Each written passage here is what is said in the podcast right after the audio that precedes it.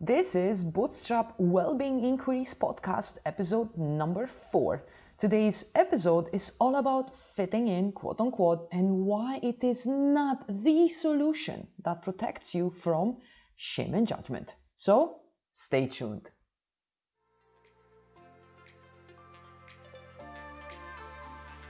Hi, I'm Aga Starkowska, and I'm a queer well-being coach whose purpose is to help LGBTQ plus community and a beautiful soul just like you to gain clarity on your thoughts, beliefs, and fears so you can design and create the life that you truly want and desire. A life that is balanced, abundant, harmonious. A life that does not conform to society labels, acceptable boxes, or acceptable norms.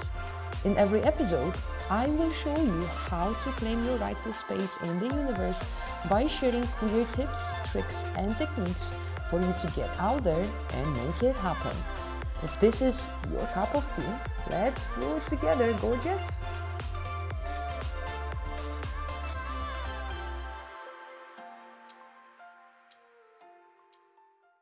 Hey, hey, hey, gorgeous queers, how are you all doing? Thank you so much for tuning in into Bootstrap Wellbeing Inquiries podcast episode 4. And I'm your host, Coach Aga, and today's episode is a special one because we will be talking about and dismantling one of the most outdated norms within our LGBTQ plus community, and that is fitting in, quote unquote, aka passing for a straight into the heteronormative society at all levels at school, at work, at home, with friends, in a relationship, and how fitting in, quote unquote, again, is supposed to protect you from shame and judgment and what goes along with it criticism, rejection, and belittling. Let's start with dissecting what judgment, shame, and fitting in, quote unquote, truly mean so you can better understand those concepts and how flawed they are when put together side by side, causing you really to suffer. First on the line is judgment. So, in the societal norms, judgment is nothing more than just an opinion, a point of view formed about something or someone that is not necessarily based on facts or knowledge. And an example of a judgment might be that, you know, a blonde woman automatically is treated as dumb, or a queer or gay, gay person being considered an outcast or a threat to normality. And that perceived threat creates a feeling of fear and uncertainty that everything that the heteronormative society has built on beliefs of what is right and wrong or what is and isn't acceptable will shatter in a split of a second. And that once they will allow us into their space, they would start suffocating instead of thinking that the space will expand instead of shrinking. So, judgment is just a point of someone's view. A judgment is just a point of someone's view. And people will always have opinions. We are opinionated creatures, straight or queer. People will create their opinions about what you said, what you eat, what your shoes, your phone, your opinion on something, what car you drive or don't, your choice of friends, or how you spend your heart and money, regardless of the fact that you fit in, quote unquote, again. And let's move on to shame. As the amazing Brene Brown describes it, shame is a fear of disconnection and of being unlovable. So shame is all about fear.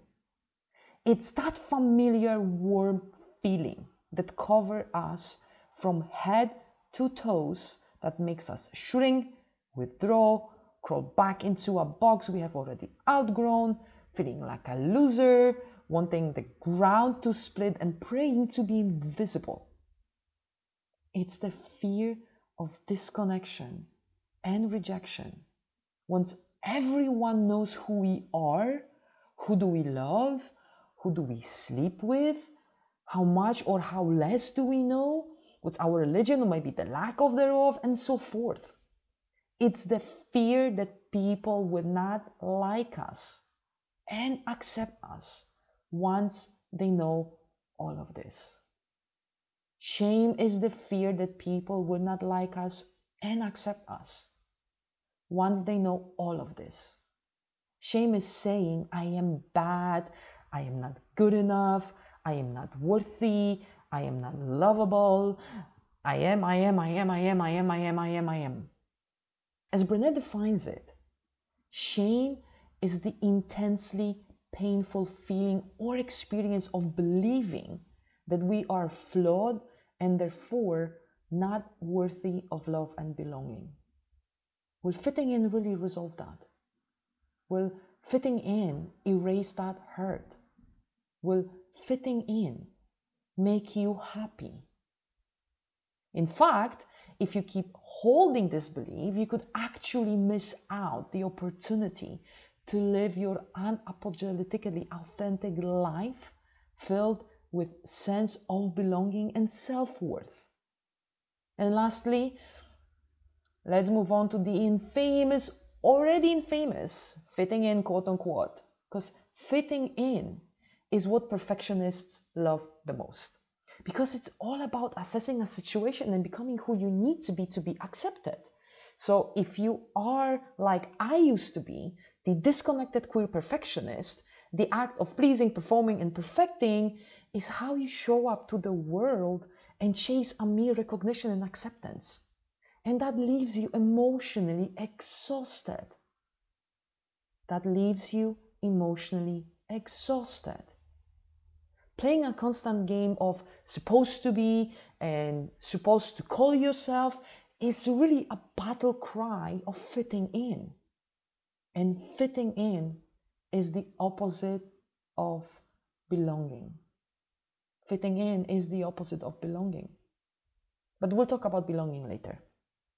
So, thinking that fitting in is the solution to avoid shame and judgment is one of the worst things you can do. Look, I understand why you think that because it may seem that fitting in is the secret sauce to be accepted. Been there, done that. So I totally understand.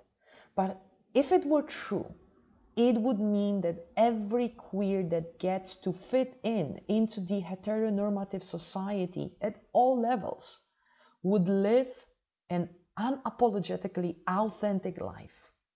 We all know that's not the case.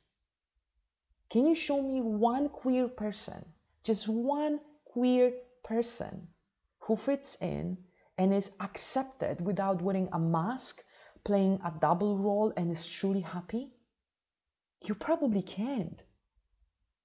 But look at Ellen DeGeneres, and there's no further explanation needed here, or Abby Wambach, a two time Olympic champion and a gold medalist, FIFA World Cup champion, and the highest all time international goal scorer for male and female soccer players put together. Or Glennon Doyle, who is her wife, by the way, a thought leader, Sunday Times and New York Times best-selling author and activist. What do they have in common? They decided not to allow the biggest outdated norm that runs in our LGBTQ plus community in autopilot to dictate how their lives were supposed to be lived. They decided not to fit in to satisfy the heteronormative society's acceptable path but decided to live their own vulnerable, yet so liberating, unapologetically authentic lives. And all before they were even celebrities. So, how do you do that? How do you do what they did? Let me ask you a question. Have you ever walked into a room full of strangers and felt like you were out of place or like you didn't fit in or click? And everyone's eyes were on you, like everyone was staring at you, then the so familiar warm feeling of shame poured over you with thoughts of, holy crap, they know I'm queer. Shit. Your thinky brain immediately went into the so called fight mode. So you started to talk, walk, and behave like a straight person to avoid judgment, discrimination, and rejection. To simply fit in and be accepted, right? But you need to let go of that. You have to let go of what other people think, their opinions and beliefs in which they have been indoctrinated since their young age by the society, by parents, their culture, their traditions are not your problem. Their opinions and beliefs are not your problem. Remember, an opinion is just a point of view that is not necessarily true or based on facts. You allow feedback to come only from people that you truly trust and whose opinions are important to you. People who earned the right to hear your story and who you know will respond with compassion. People who earned the right to hear your story and who you know will respond with compassion. And there should be just handful of these. You need to operate on a premise of true belonging, a deep belief that you are a part of something bigger than you and everyone else and not settling for the shallows of acceptance where you bury your true identity just to seek approval. You need to hold a belief that there is a space for the real you in every room and every place you walk into with all your queer substance. Believe that you are worthy. Now, right this minute. The doomed fitting in, quote unquote, keeps you safe. Yes. But feeling like a fake, feeling like you are disconnected, feeling you are isolated, and feeling like you are always pretending. You are enough just the way you are. You are enough just the way you are. Claim it. Claim your space in the universe. All right. So now you know how outdated and backwards that fitting in, quote unquote, again, that fitting in norm is. You need to learn how to get rid of following it and how to rewire it. And honestly speaking, you just learned one of the ways of doing so, but we still need to address love, freedom, and purpose that I cover in my Untamed Effect methodology. So if you want to learn the process, just simply watch out this space and follow me in my social media accounts and you'll find all the tags and handles in the show notes. With that, I'm gonna wrap up this very, very short episode. Make sure to leave comments about your biggest breakthrough or something that surprised you, or take a screenshot of you listening to this episode and either tag me on my Facebook or IG. And I'll see you all in the next episode. And this is Coach Aga signing off for today, reminding you all to get out there and claim your space. Stay gorgeous, queers. Bye.